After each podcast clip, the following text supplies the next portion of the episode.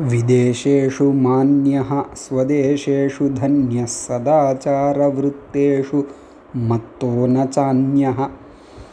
मनश्चेन्न लग्नं गुरोरङ्घ्रिपद्मे ततः किं ततः किं ततः किं ततः கிம்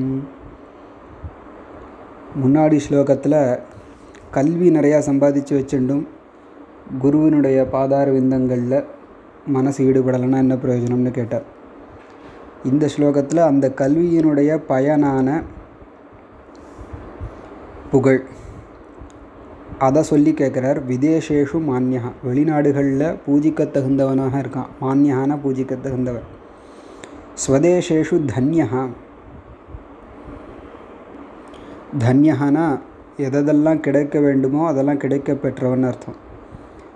வெளிநாடுகளில் இவனை பூஜிக்க தகுந்தவனாக பார்க்கிறார்கள். உள்நாட்டில் இவன் ரொம்ப தன்யனாக கருதப்படுகிறான். அதே மாதிரி இவன் முன்னாடி ஸ்லோகத்தில் கல்விகள்லாம் தெரிஞ்சுட்டுருக்கான்னு சொன்னோம் இல்லையா? அதுவும் வேதாதிக கல்விகள் ஷடங்காதி வேதகான்னு படித்தோம். இப்போது அந்த வேதம் சாஸ்திரம் போன்ற கல்விகளால் இவருக்கு என்ன வந்திருக்குன்னா சதாச்சார விருத்தம் வந்திருக்கு. சதாச்சாரகான நன்னடத்தை பெரியோர்களுடைய ஆச்சாரம்.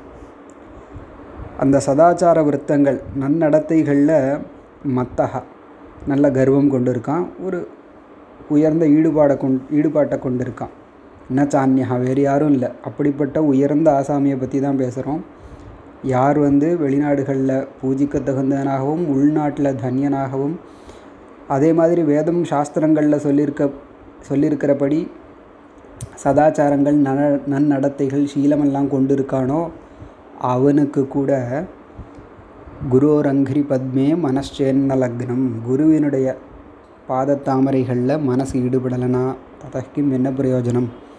அப்படின்னு இந்த நாலாவது ஸ்லோகத்தில் சொன்னார். விதேஷேஷு மானியா ஸ்வதேஷேஷு தன்ய சதாச்சார விருத்தேஷு மத்தோ நானியா மனச்சேன்ன லக்னம் குரோரங்கிரி பத்மே தத தத கிம் தத கிம்